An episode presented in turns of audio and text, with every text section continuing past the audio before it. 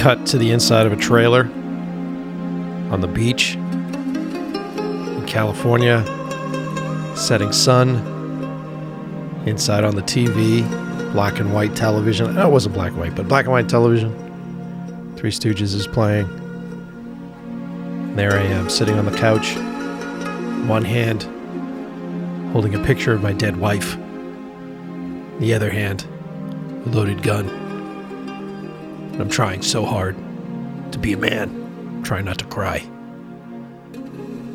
But I miss my wife.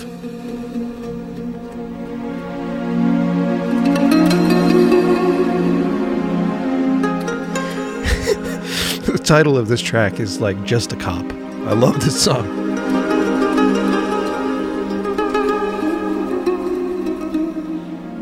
Little Mel Gibson, Little Mel Gibson, Lethal Weapon. I'm sorry, baby. I'm sorry.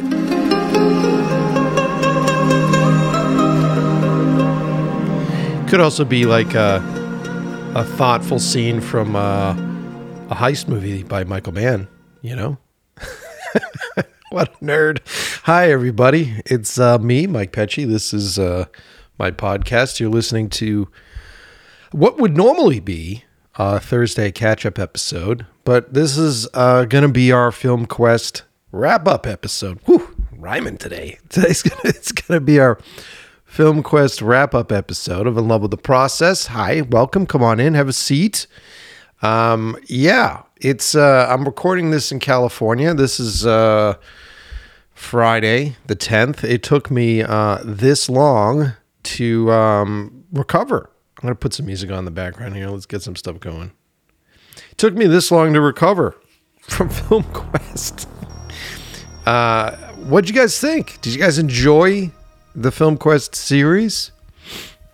Uh, I have to say, man, it was as fun as it sounded. And this, by far, is the best film festival experience that I've ever had. Um, big shout out to our friends over at Puget Systems for making it happen, for coming through, as always. These guys always come through for us here on the show. And please, do me a favor, show some love for them, all right? So just post. There's a few posts on my Instagram page. Just tag Puget Systems in the post, um, and just let them know. Just give them, give them a heads up and tell them, like, look, man, we love the fact that you're sponsoring Mike's show. We love the fact that you help make his movies happen, because they do. They really do.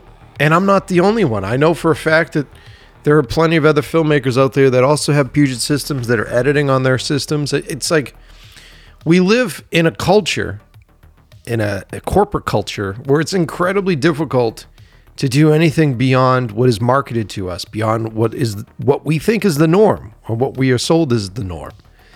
And uh, what I love about Puget Systems is that these guys, it's like they're under the grid. You know what I mean? They're the company that is making the tools for us artists that use them, that love to have tools that work for us. You know what I mean?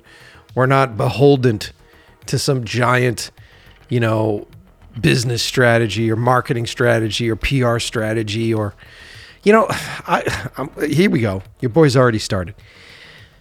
I've had this phone for about a year now, maybe a little longer than a year. It's a great phone from one of the larger phone companies, right? The same kind of company that makes all of the supposed computers that you're supposed to buy if you're a real filmmaker, right? Um, and they just released their new phone, new Titan or whatever it is. And suddenly... Suddenly, my shit on my phone doesn't work anymore. It's it's sinister. It's sinister. And I know I start saying this and everybody rolls their eyes, but it's fucking true, man. The week that they release their new phone, suddenly all my apps aren't working correctly. You know what I mean? Sinister shit. So uh, I, I, I don't put up with it. I really don't. When it comes to, especially when it comes to making our work, and, and especially when it comes to editing, like, I don't want any of these games getting in, in the way of me doing my job. And so I jumped ship from them pretty fucking quickly. Now, I was getting shit when I was recording on uh, location, because I had a bunch of the filmmakers sitting around and I would talk about Puget Systems, and someone pointed out that I was recording the show on my MacBook Pro laptop. Yes, I have a two thousand twelve MacBook Pro laptop that I am barely keeping alive. The morning before the Doug Jones thing, the fucking power cable fell apart, and so Gina frantically had to go running around to find me a new power cable because the battery won't stay charged. Okay, so that is what I remotely record on, is my two thousand twelve MacBook Pro, because I fucking refuse to spend three thousand five hundred dollars on the new laptop and have to go through the process of getting all sorts of uh, dongle, not even dongles, but like breakout cables so that I could start plugging in multiple U S Bs. It's so fucking annoying. So anyway, uh, Puget Systems is the place that I go because these, uh, the men and women over there, they know that it's all about us and our work, and we're first, right? We're first. And so they want to build tools that work for us, and they want to support us. So please do me a favor.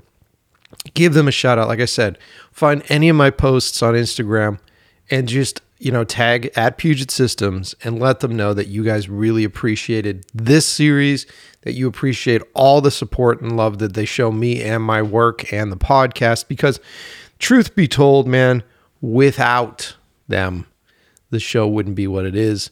And while you're at it, if you want to continue spreading some love, do the same thing for Fujifilm, right?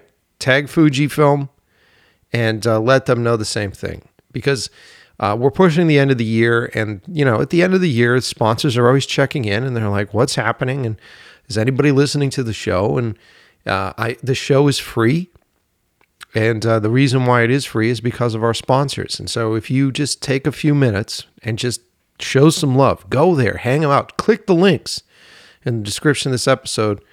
Um, and uh, yeah, man, it'll be cool for us. It'll be cool for them. And the show will continue to be free, which I will be excited about. So anyway, uh, it's just me today hanging out, doing a recap, just sort of uh, closing the book on FilmQuest and the adventure. If you have been following me at uh, on Instagram at Mike Pecci or at the uh, podcast Instagram, which we've been keeping pretty lively lately at In Love with the Process Pod. That's In Love with the Process P O D. Uh, you saw the news. Yes, I won Best uh, Director, Best Short Film Director at uh, FilmQuest, which is quite the honor. It really is. And, um, you know, I like,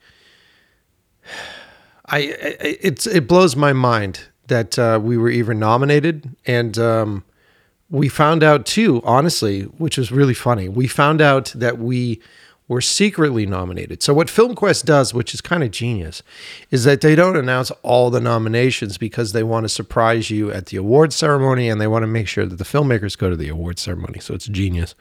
Um, but uh, we were also, um, there was a secret nomination for Come Home for Best Cinematography, which...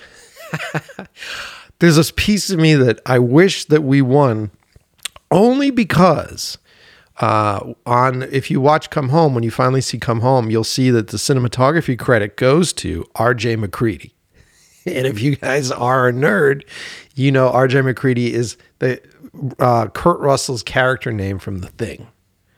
And so what I was hoping is that we won it just specifically so that me and Travis Prow, who's the camera operator on it, could go up on stage and accept the award on behalf of Kurt Russell, who wouldn't be there because of the SAG strikes. It's so stupid and so nerdy. But that was, the, I mean, it, look, we're honored to get the nomination to begin with. Uh, but we were really hoping that that would happen. And it was like this thing on the fly, because we had no idea. It was literally, they were calling out the nominations for Best Cinematography, and then they tacked us at the end. So wow, I'm sitting there, I'm like, oh fuck, if we go up, up, up. And I was trying to come up with this story as quickly as I could, because uh, it was definitely a surprise. So uh, FilmQuest was great to us, and so was uh, Nightmares Film Festival. So those of you uh, who couldn't make it to FilmQuest, but you guys ended up over at Nightmares, Uh, we were in that festival. We screened there. We were nominated. Lance was nominated for uh, Best Lead Performance, I think, in a short. Um, and uh, a lot of great folks were there. A lot of our friends, like uh, Stu Valberg was there, uh, who has Pizzagate, and a bunch of the filmmakers uh, that we ended up meeting at the second half of FilmQuest came over from Nightmares. So there was a lot of folks coming over. I'm very excited to try to get on the show. Um, it was just a, like, it was a fucking whirlwind ten days on this whole festival circuit with this. And uh, look, I know your boy has had a bad opinion about film festivals for quite some time. And I made it my goal to sort of, you know, reintroduce myself, because this is the first time in ten years plus, over ten years, that I've submitted a film to film festivals. And, uh, you know, I think we got into FilmQuest first, we got into Hollywood Shorts, and then we got into Nightmares. Um, and it, it's been an honor uh, and very humbling that every festival that we've gotten into, we've been nominated for something with this movie. Um, and so just to wrap up, for those new listeners here, just so you guys know, because a lot of folks were like, okay, what were the nominations? So we were nominated at FilmQuest for Best Horror Short Film, uh, which we didn't get, which is fine. The, the one that got it looked really great. Um, we were nominated for Best Sound. It didn't surprise me that we didn't get Best Sound, because there was some amazing, you know, uh, you know, Emmy award-winning sound engineers that were there. And I love my crew, like me, Mike Tran, um, and uh, Jonathan Bates. We we did all the sound work on this on our own. But, you know, we can't compete with the Emmy boys. I didn't think that was going to happen. Um, we were nominated for Best Editing, which is... Uh, I forget who got it, but it looked like they did a pretty good job. If I had won that, that would have that I would have gone up and thanked Puget Systems for that, because without their help on this computer, I wouldn't have been able to cut that. Um, and then let's see, what else were we nominated for? Um, best, well, we won for Best Directing, and I feel like there was one other one. Oh my God, my brain just froze right at the fuck up. But yeah, so it was it was quite the honor.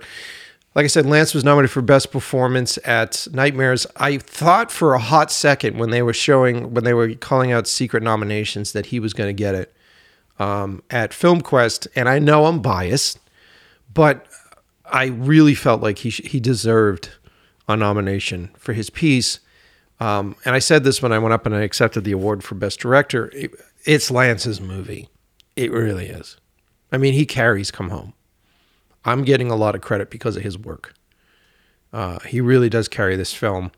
And, um, you know, I was bummed that he didn't get a nom, but I made sure, that's why I wanted him to come back when we were doing the photos and all the press stuff, uh, which we still haven't got yet.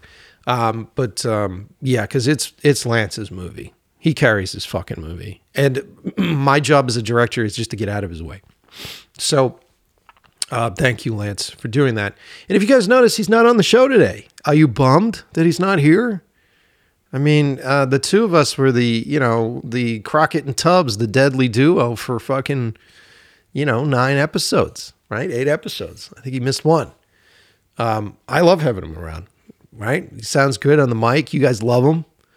Uh, we'll see. We'll try to get him in more often on the show. We'll see what we can do. He's a busy boy. Uh, so, uh, but yeah, man, it was, uh, it was a lot of fun. And if you, when you listen to the show, if you haven't listened to the series yet, go back and listen to it and listen to it now, because I don't think it's going to be public for that long. Uh, we're toying with the idea of doing a members only, uh, uh, In Love with the Process super fan section that will have special episodes like these on them. Um, and we're toying with this right now. We're also toying, those of you who are waiting to see um, Who's There, um, we're also toying with putting that, all that stuff together. So as we push into the new year, and I know I was promising releasing it in October, but we, the festival stuff kicked in and it just slowed everything down. So you're just going to have to put up with me.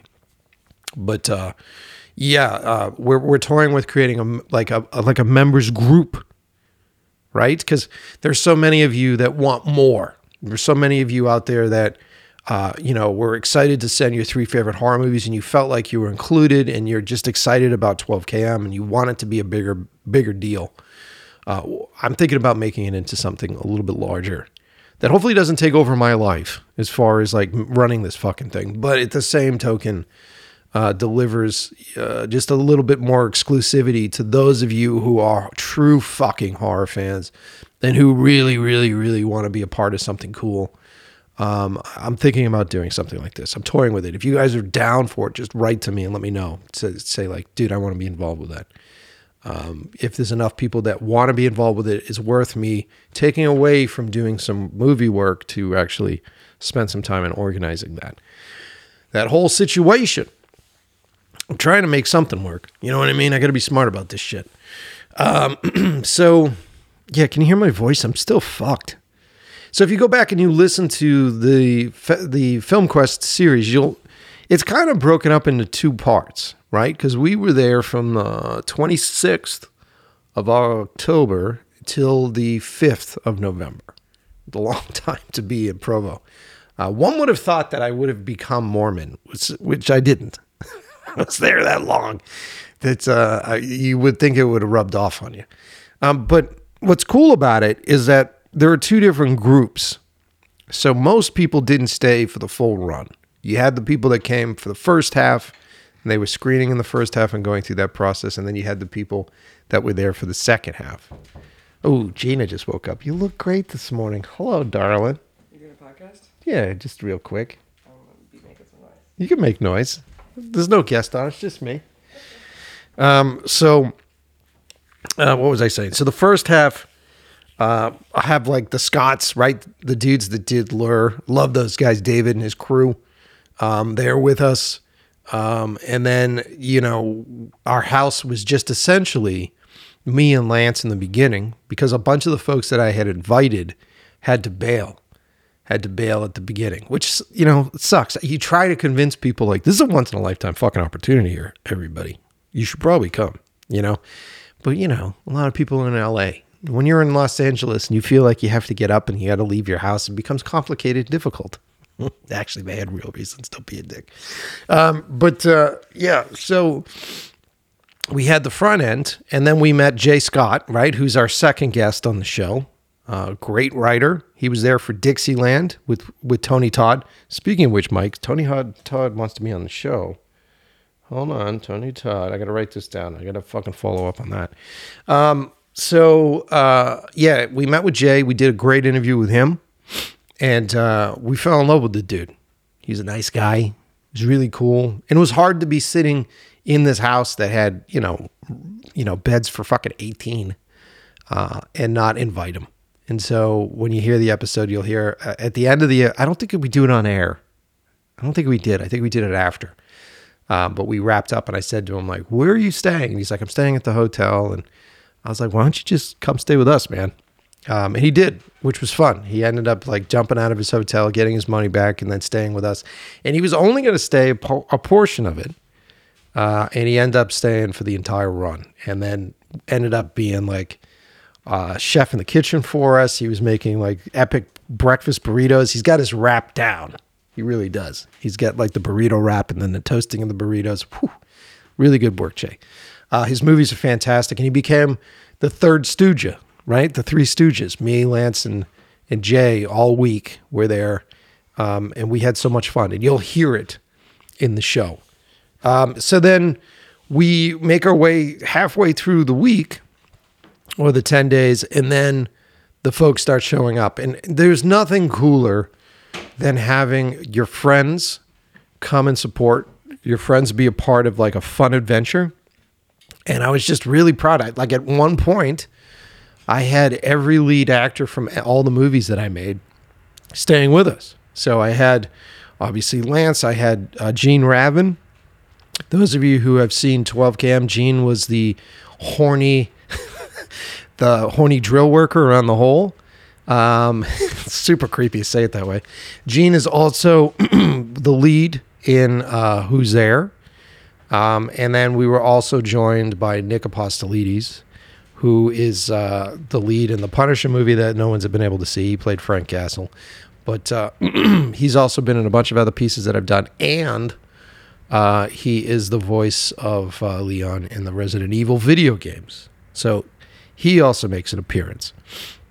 There is a moment towards the end of our run, which I haven't released yet. At some point I will, where we were up all night having beers and having a house party, essentially, And uh, I just opened the mics and we went upstairs and did an impromptu episode with everybody that's staying in the house. And it's a great episode. It's a very positive episode. I think it's probably the most positive uh, podcast of In Love with the Process. I mean, we're officially in love with the process on that episode.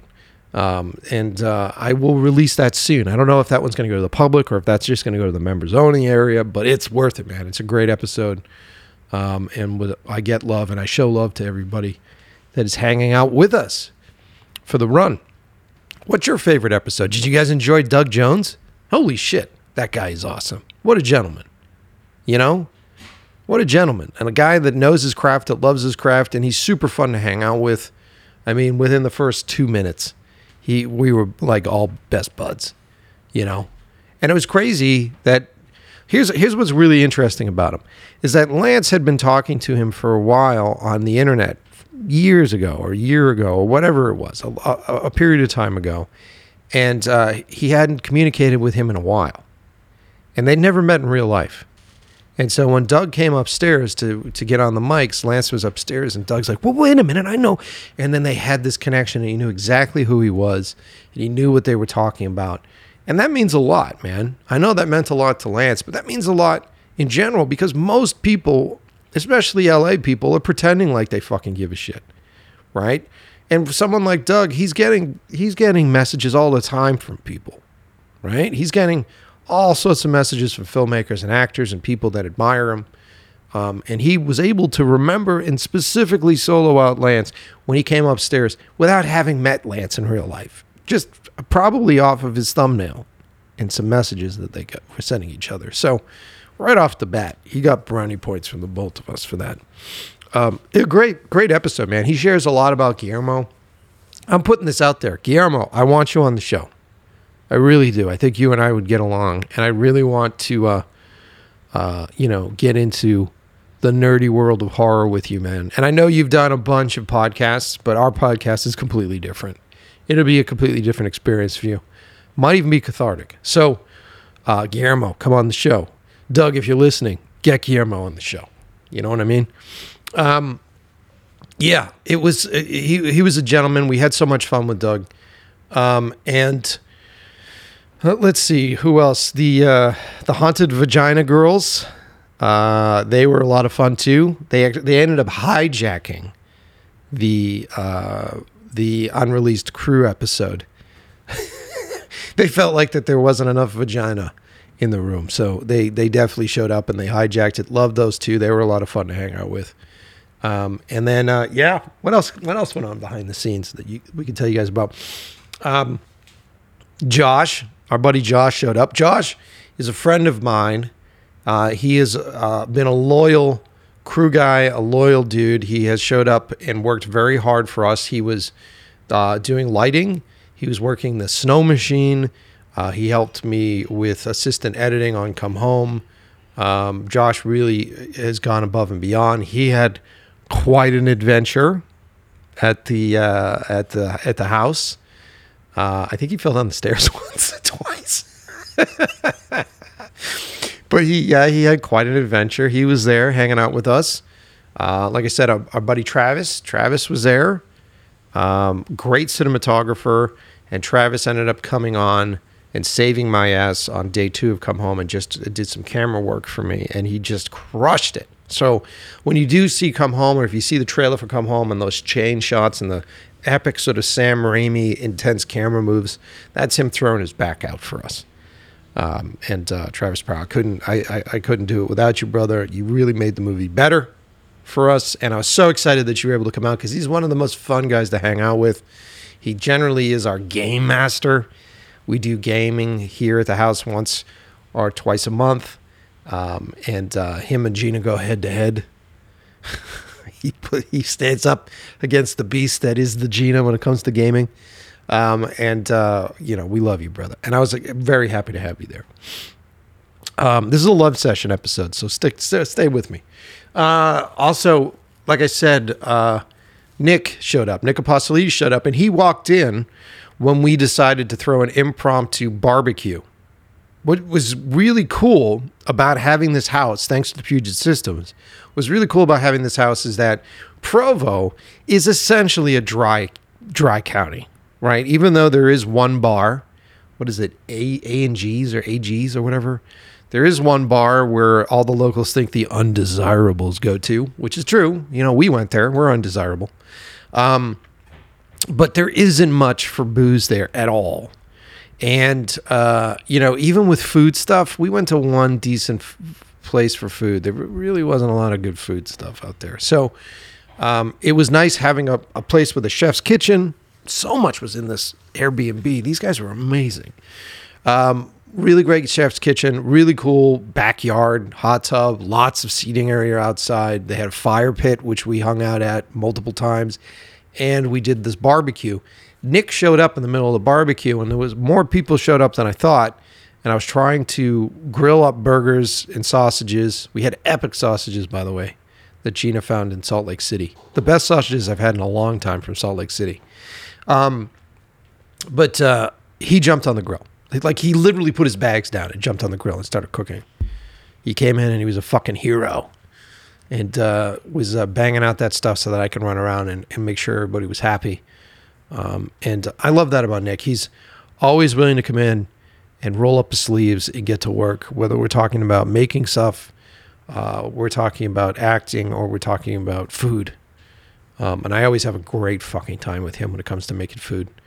Um, so I was happy to have him there. It's just like when you have solid friends that you can depend on, it's like aces, you know, in your pocket, right? Is that what they say? Is that the line?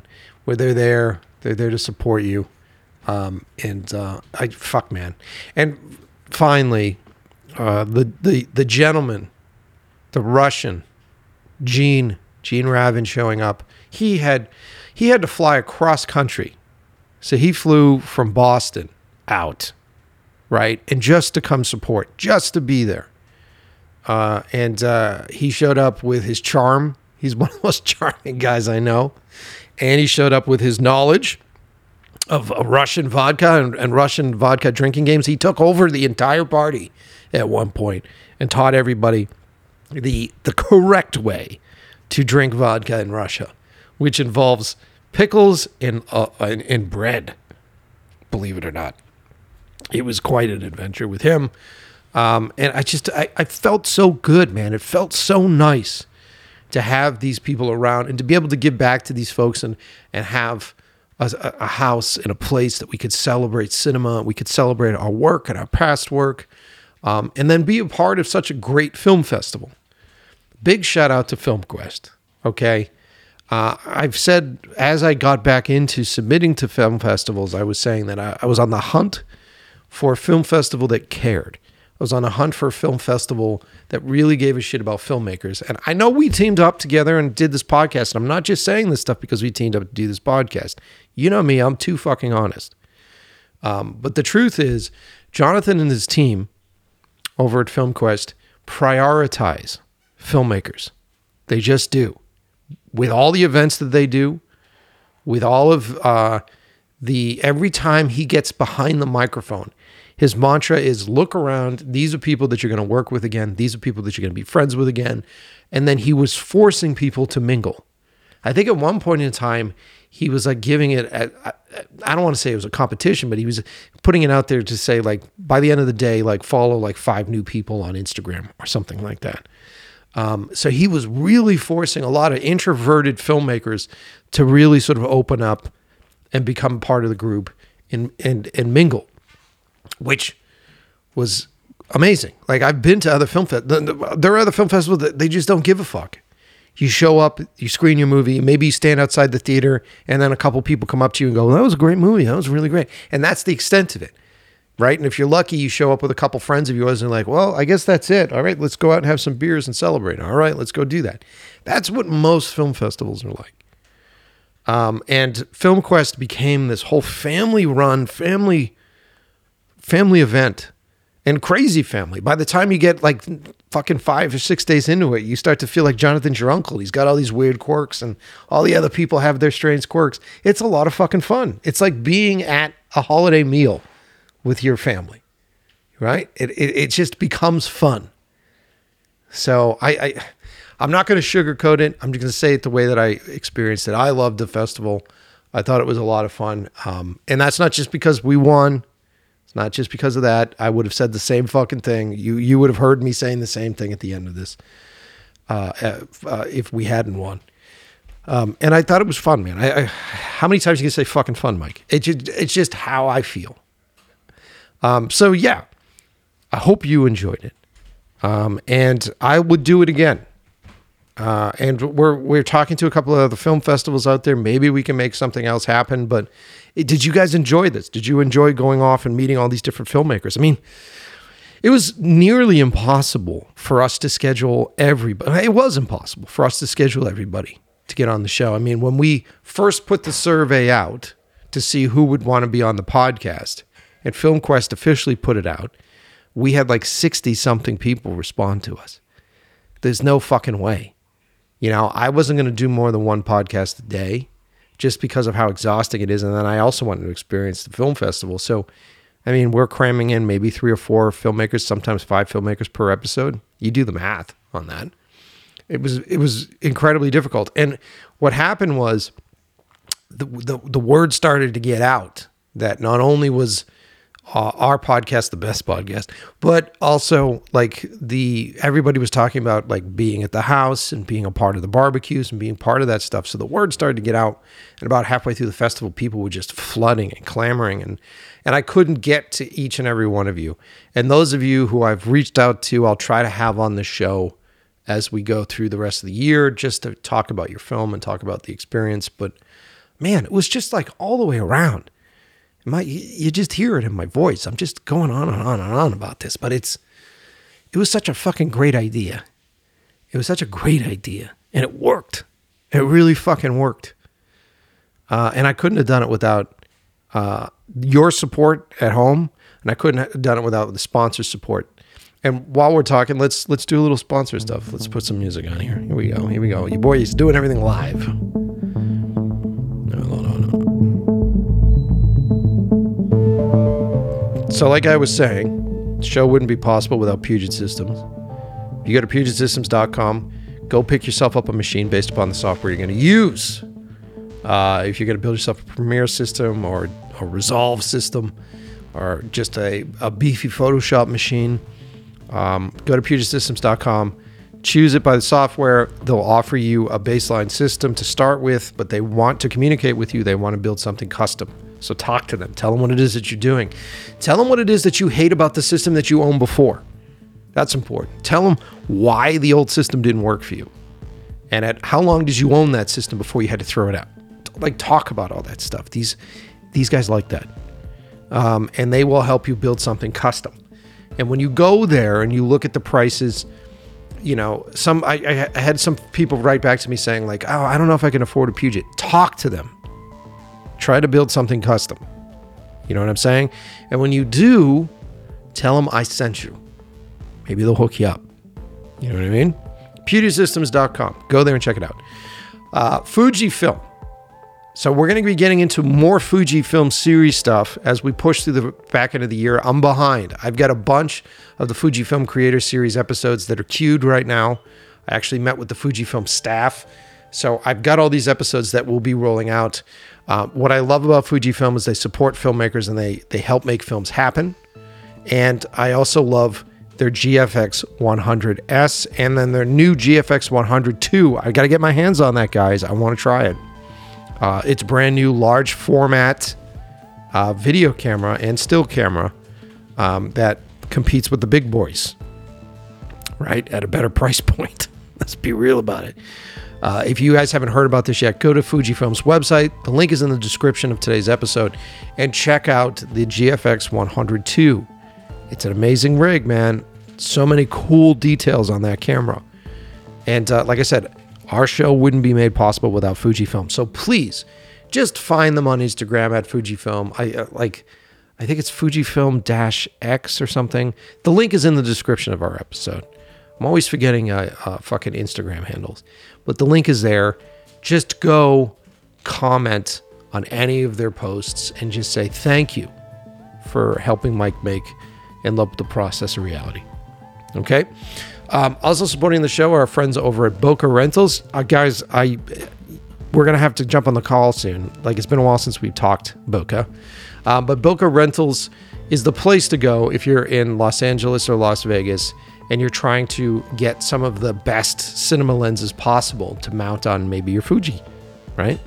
Um, if you go to boca rentals dot com, there you will find an inventory, an awe-inspiring inventory of camera support gear, lenses, all the stuff that they use to shoot your favorite T V shows and series. And what I like, uh, what I love about Boca is that they care about young filmmakers and young cinematographers. Go there, meet them before you have a project, maybe get some training on the gear that you want to play with, right? Uh, get their opinion on what to use. Uh, they're a great fucking resource for all this stuff. Go to Boca Rentals and check them out on Instagram, okay? Uh, also supporting the show are our friends over at Blackmagic. Blackmagic was getting all sorts of love from all of our filmmakers during Fujifilm. At one point, one of the filmmakers actually had the new Blackmagic six K camera on the, in the studio with us. So as we were talking about it, he was ranting and raving about it.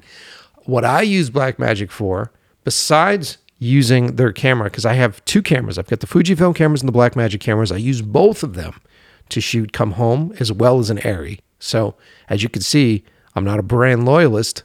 I believe in tools that work. And I used each and every one of those cameras for different reasons.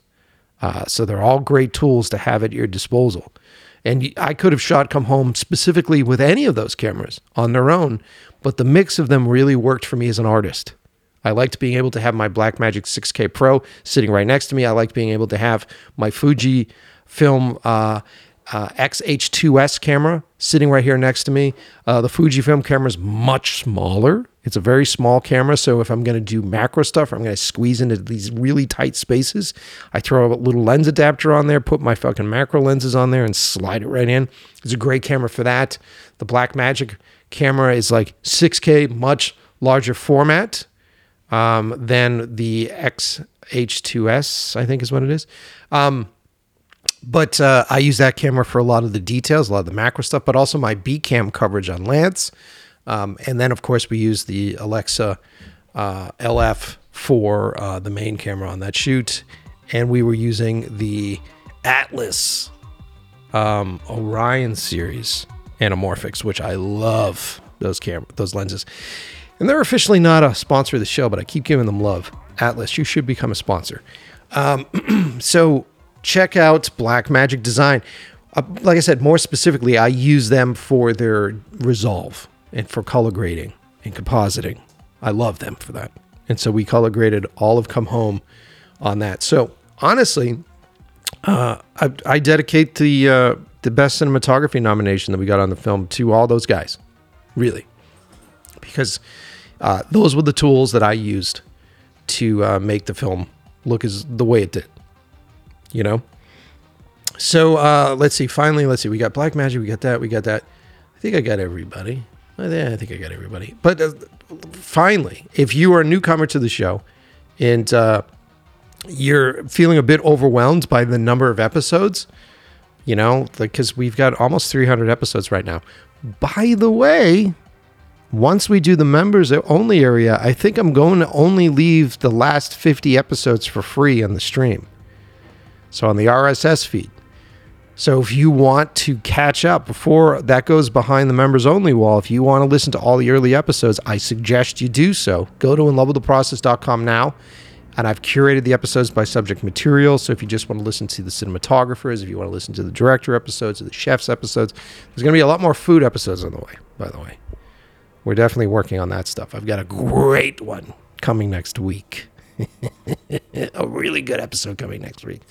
Um, so go to in love with the process dot com, the place to go. It is the place to go for anything that is this podcast. And I'm going to talk about this more, but uh, it is the place to go for our merch. I just updated our merch section. So those of you who have been wanting to get your hands on one of the Come Home t-shirts, we're going to talk about this in a minute. It's all up there. Go to in love with the process dot com and check out our store. And uh, there are a few T-shirts that are left up there. It will and it will continue to grow. It will be the place to go for you to uh, walk around with some sweet merch. Okay? So in love with the process dot com. That's it.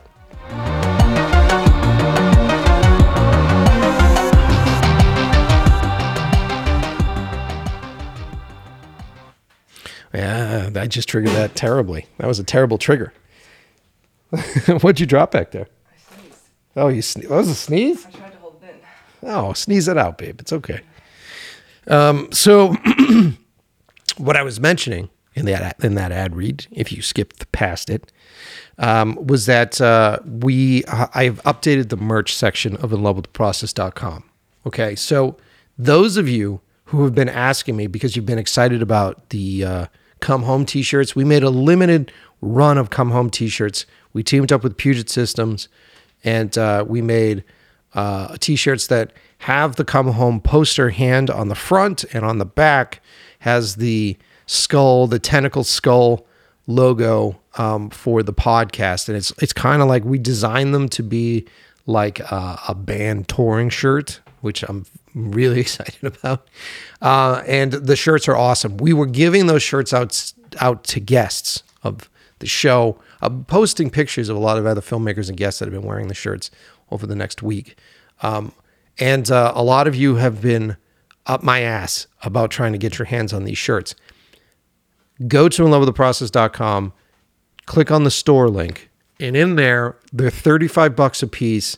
I will sign them if you want me to sign them, but they're up there, and we don't have many left. This is whatever's left from our inventory. So I know we've got a bunch of smalls left. I know we have some mediums left. I think we have some two X Ls left. I don't have any larges right now, um, but it's there. So if you want to get your hands on one of these Come Home FilmQuest tour shirts, go to in love with the process dot com. Order it there now. I cannot, I cannot express this enough. They will fucking sell out. As soon as this podcast comes out, they will probably be sold out. So go there now and grab one of them. Um, and these are the prints. These are the ones that we made specifically for the show, or for the uh, FilmQuest show. And I also put up, I had, I still have some left. I put up the uh, storyboard shirts as well. So those are up there too. Those are thirty-five bucks. And we're still doing pre-orders for the twelve K M Soundwave skull shirt, which is only thirty bucks. Uh, I know some of you have put in your orders uh, over a month ago. Shit got crazy with the film festival. So bear with us. Pre-orders are open for the twelve K M Soundwave skull shirt. This is a great shirt. You should get your hands on it. I love the design of it. Um, it's the skull wearing headphones, and it, the skull's jaw is made from sound waves. It's fucking cool. It's a really cool shirt. So all this stuff can be found at in love with the process dot com in the store. You'll see a link for the store. All right. Um, so let me see. What else is on my list here that I didn't talk about? Um, well, let me just say, one of the things that was really cool about FilmQuest, and especially the lineup that we were in, because we screened uh, the last short screening, which they, I don't know if it was called Best of the Fest or whatever they called it. Um, it, I, I was in awe of the other short films that I was up against. And, and some of them were just fucking epic in scale and scope. There was some like massive, it looks like, uh, you know, LucasArts created spaceships. Um, there was some amazing, uh, uh, almost like claymation animation stuff that was done that, uh, just blew our minds. And then I found out that the filmmaker made that stuff, um, in his fucking living room. And I think they sold to Jordan Peele. I don't know if I'm allowed to say that on the air, but, uh, yeah, dude, fuck. Like the, the stuff was crazy. And, and while I was watching our block, right? The block of, of films that we were in, I kept going to myself, please let us be a closer. Please let us be a closer, because there were so many great fucking films. And as each time it rolled up, each time a new credit came up and it wasn't us, I was like, yes, yes, yes. And we almost made it to be a closer. We were the second to last, um, uh, which was cool. I mean, the last one was a great sci-fi epic. It was kind of long, but it was a great sci-fi epic. Um, and um, I, I, I was just honored to be in that group, you know, and it, there's nothing better than when you're programmed with really great filmmakers. And I met so many of them that did all sorts of really cool stuff, like uh, really great uh, sci-fi, really great comedy, like really great horror. Um, and w- what happens is, is when you're in a film festival and you're screening with these peers, and the- these are people that see your work too, and then you can make a strong connection with these folks. They become uh, part of your. Ah, they, they they make you they make you step up, right? They make you get better at your work. Uh, if you're smart enough and you make good connections with them, you can reach out to them and they become part of your support system, right? Where it's like, hey, I'll send you a rough cut of this. What do you think? Especially if you really like their work. I, dude, David and the, the dudes from Lure, I love those guys. I consider them brothers at this point. And uh, I mean, I want to go to Scotland and make a movie over there just so that those guys can produce it. So I could just hang out with those guys, you know? Um, it, it's just, this is one, I, your boy's rambling here, but this is one of the benefits of going to a good film festival. And we will continue on the show to sort out the fucking assholes, right? Because there's a lot of scammy fucking film festivals. I had quite a few once we got into FilmQuest that were writing to me and going, we want your film. Uh, you know, here's a discount on on the thing. And some of them got your boy here. Like, some of them really convinced me. There's a specific one in fucking Paris, by the way, who reached out and said, hey, we want to have you in the film festival. Can you do this? And then you pay whatever they pay, and then they go, rejected. Fuck you. You just wanted my money. There's a lot of that out there, man. And w- we will continue to try to sort through that as we do this show to protect you, the filmmaker, from these fucking leeches and these vultures that are out there just sucking money out of us. You, you, you hear how... Uh, that's usually when I start my rant. Is when, I, I hate it when people take advantage of us. And you know what it is? They, they, they take advantage of our uh, imposter syndrome. They take advantage of our insecurities. They know when we're at our low, right? Many of these like little vultures know when we've been rejected, and they just sort of swoop in and go, I think your stuff is amazing. Why don't you just come in? Like, we'll discount we'll discount your uh, thing. What's that? It's like yesterday's cult show. Oh, what was the cult show that we were watching yesterday on Netflix? Um, the Twin Flame. Twin Flame. Yes, we started watching that. It felt very similar to how the cults prey on people. And needy and desperate people. And I think so many of us in this business become desperate and needy for attention and for, for some sort of uh, validation that everything that we gave up and all of our hard work and the fact that we're not making money, it, it's worth something. We need that validation. And I think that there are a lot of vultures, like I said, that are swooping around. And uh, they come in the form of film festivals. They come in the form of uh, really schlocky uh, gear companies, right? Uh, that are just on the hunt to take advantage of us. Um, there was some interesting folks that I talked to out in the festival about that shit, by the way. I'm going to try to get one of the sales agents. Uh, FilmQuest put together this panel with sales agents that was like very eye-opening on on uh, the rules on casting your movie and how much you spend on your movie and how much you can expect to make back on your film. Uh, if you don't have great talent attached to it.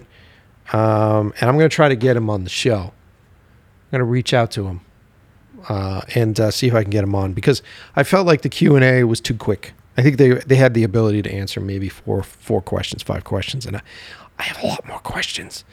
And, you know, talking about vultures and, and how to protect yourself and uh, make sure you're reading your contracts and who do, who do you talk to about a solid contract and Uh, it, it, so when you hear your boy get uh, irritated and upset and passionate, and I start to go on rants, and I even went on a rant when we were on stage, um, it, it's because it triggers me when I feel like someone's just swooping in and taking advantage and and, and leveraging our insecurities against us. I fucking hate that shit.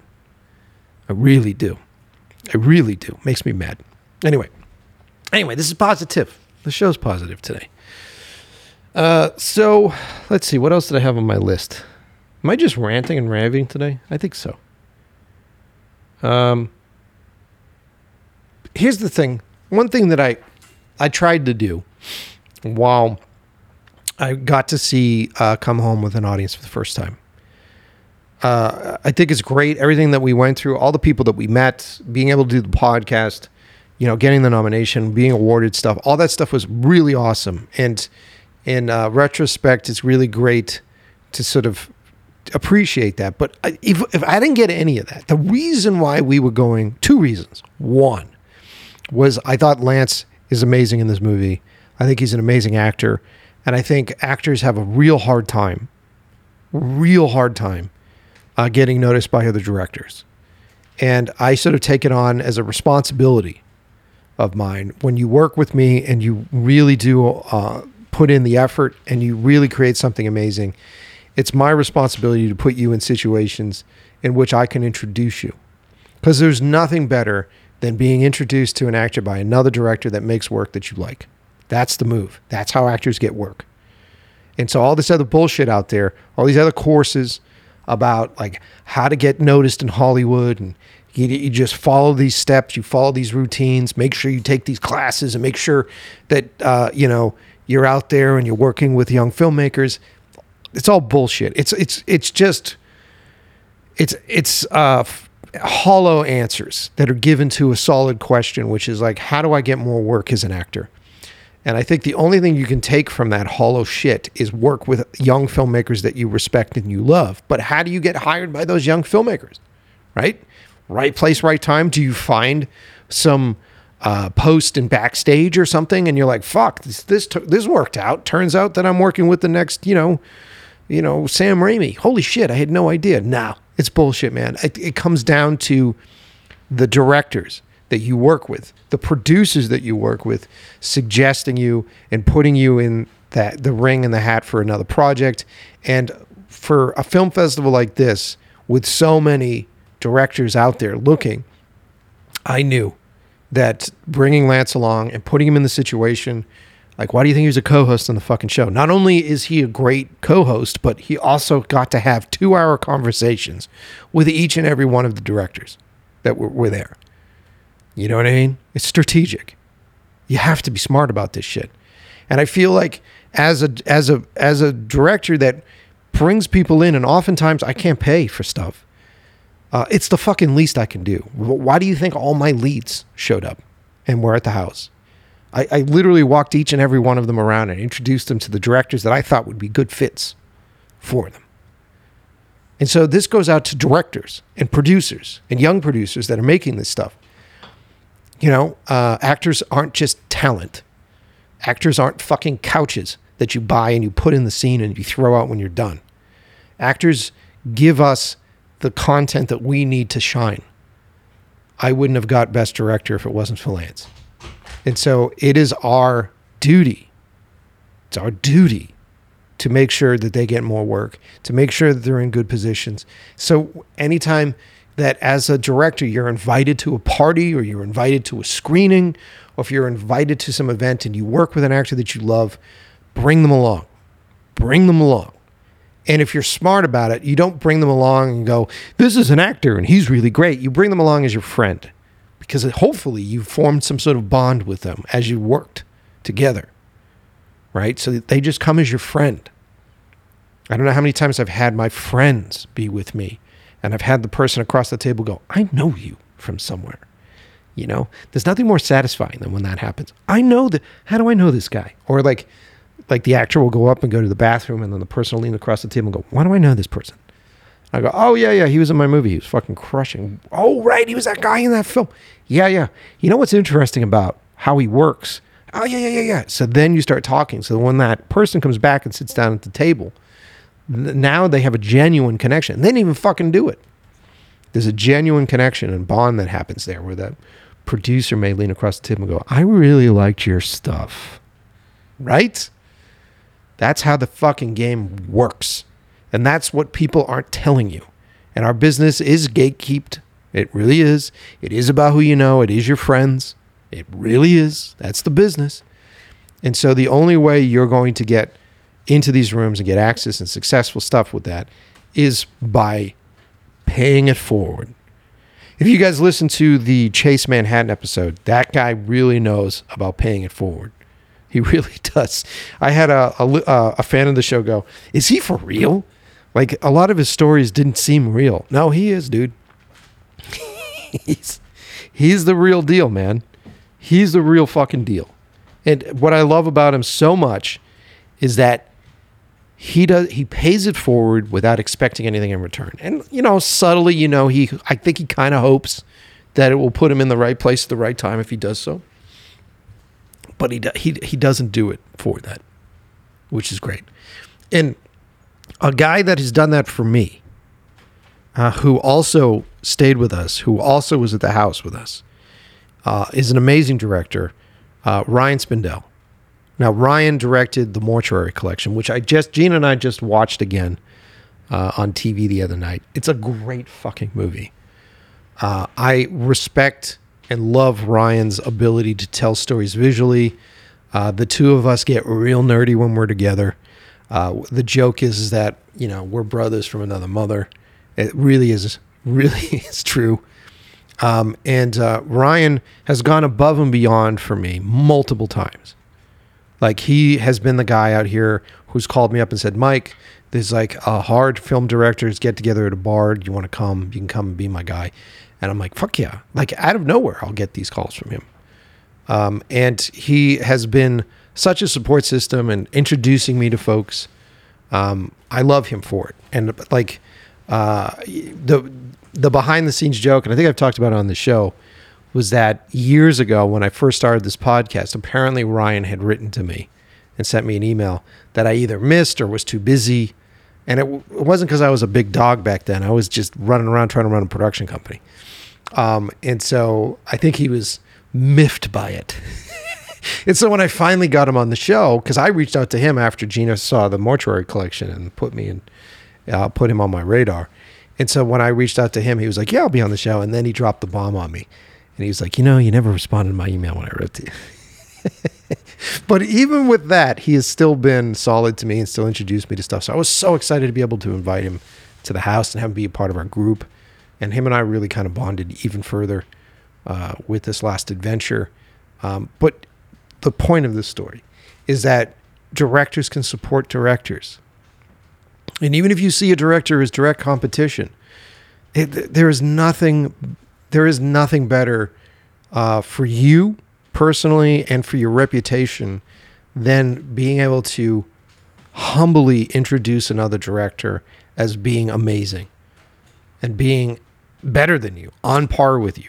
And just having those introductions done by somebody else is like, it's wonderful. And we need to support each other, right? We, as creators, down in the dirt, the ones that are preyed upon by the big places, right? The reason why strikes happen, they're, we need to support each other because no one else is going to fucking support us. No one else is going to support us. And you have so much in common with your fellow director and with your actor. We go through this bipolar business of rejection. And uh, the, the only way you can survive any of this stuff is if we are promoting each other, supporting each other, bringing each other into rooms and making it happen. And be open-minded about who is in your friend group. We've had so many different people from so many different places, so many different cultures, so many different genders on our show. And the one thing that I loved about all of it was that all of that stuff that everybody's labeling everything right now to put it into some like really nifty little marketing scheme or promotion, none of that fucking mattered. We all connected on the same shit. What's it like day one when we set up our first shot? It sucks, and it sucks for everybody. What's it like when we're trying to cast and we're trying to find people and, and we're so concerned about picking the right actor because it'll ruin our movie if we don't? We all deal with that. What's it like the first time we screen a movie in an audience? We all feel the same fucking way. It doesn't matter who you are, what color you are. It doesn't matter where you fucking come from. If we just support each other, right? Right? I mean, I'm happy that the strike's over.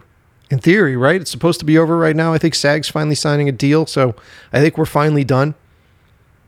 But I'm going to be honest with you. The strike didn't do fuck all for us. Didn't do anything for me as an independent director. It doesn't do anything for most of you as independent directors. Now, finally, after being like in purgatory, if you're a guy that owns gear, if you're someone that is uh, on the crew, we've all been in fucking purgatory over these fights. And it really doesn't do anything for us.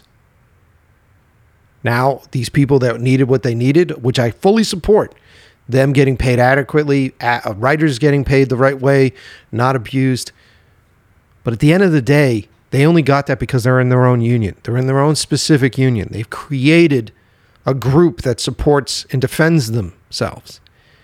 Us as independent directors and creators and producers have to form our own community. We have to form our own group of support. A solid, healthy group that isn't full of envy, that isn't full of, uh, uh, what was I saying on the other show? Trauma. It's not full of trauma. So I, I, I'm putting these things out there because it's our responsibility to do this. If we're expecting the industry to give us things, we have to give the industry back things. That's just the way it works. Otherwise, we'll suck it dry. You know what I mean? Wow, that was an interesting little rant, wasn't it? I don't know. Let me slow it down a little bit here. Uh, look, one of the things that I've... I was a bad friend. I was a bad friend this week. I got so involved with FilmQuest. I got so involved with all this stuff that I missed my boy, uh, David Creed. I missed his birthday. So I, I sent him a text last night. I felt like a fucking asshole. Um, I will be sending him another. I'll call him today. Um, I, sorry I missed your birthday, brother. I hope you had a great one. I know you're traveling in Europe, and I've seen the pictures of all the meats that you're eating, and I'm completely envious of it. Um, and uh, I missed you in FilmQuest. Uh, his joke to me, I was giving him shit, and I was like, we got nominated for Best Cinematography. He goes, yeah, you would have won if I did it. uh, that's why I love my friends. uh, we missed you at FilmQuest, dude. And um, can't wait to do the next project with you. Because, uh, yeah, you're right. You'll probably, we'll probably win. um, yeah, man. So, I don't know. I, I think I should probably wrap this episode up. I hope you guys found it semi-interesting as I barely took a breath and just dumped all sorts of shit on you. But big shout out again. Thank you, Jonathan. What a gentleman. And his team over at FilmQuest. Gentlemen. And talk about someone that is willing to share and give contacts and do stuff. Uh, you do it right, brother. Your your your film festival is phenomenal. And uh, the family that we met at that film festival is fantastic. And the merch is amazing. I don't know if they're selling the merch to the public, but you should go check it out. Like, their merch table was like, holy fuck. Um, really great stuff. And uh, thank you to uh, Gina for her support, as always. She's got headphones on. I don't know if she can hear me. I don't think she can. She's got noise-canceling headphones on back there. But, uh, yeah, thank you to Gina for helping me make this movie and to continue uh, supporting me through the bipolar roller coaster that is trying to be a director. And um, really, like, she was the big star as far as this. And I, I, I talked about this. I don't know if I talked about it on one of the shows, but I definitely talked about it when we were Uh, in the groups. Um, but I wouldn't have been able to come home wouldn't have been as good as it is without her. And she came through as a hero, helped me find Travis, knew when I was at my lowest on the first day of making this movie, how to keep me motivated, how to keep me driven, how to keep me sane, and then also pushed me through the post-production to make it bigger and better than what it was initially. So um, she has an associate producer's credit on it for all good reason. And, um, yeah, she was there really making the movie better for us. So thank you. See, I give her compliments. She's always like, a, you never give me compliments. And now she's got her headphones on. She doesn't get to hear it. It feels even better this way. uh, yeah, big shout out um, to everybody. And um, that's it, man. I'm going to wrap this up, man. You're ranting and you're rambling, buddy. What do we leave? What do we leave you with? We'll leave you with, what do we got left here on the board? Oh, we'll do a little, no, we did that before. Let's do, all right, I got a track. All right, we'll leave you with a classic. Thanks for listening, everybody. The show will go back to its regular scheduled programming. Okay, so we're going to go back to releases on Tuesdays and uh, hopefully a follow-up on Thursdays. Uh, I've got a bunch of really fascinating guests lined up for the rest of the year. A lot more from the Fujifilm Creators Series. Um, and then we're going to be pushing real hard on the food series stuff next. Um, so, uh, yeah, lots of fucking cool stuff coming, man. And to give you guys just a teaser, uh, I think next week, if I can get it edited in time, I think next week's episode is going to be with this, this guy. His name is Gator. Gator, right? He is the craft service guy on Yellowstone, on all the Yellowstone series stuff. And, uh, he's cool as fuck. We talk a lot about uh, what he feeds the cast and crew of that show. We talk about how he became the guy writing the official cookbook for Yellowstone, which is like a New York bestseller now. Yeah, dude. If you want to talk about a fun fucking episode, that one should be coming out next week if I can get my shit together. All right, that's it. I love you guys. Thanks for listening. We'll leave you with the classic Abyss from Betamax.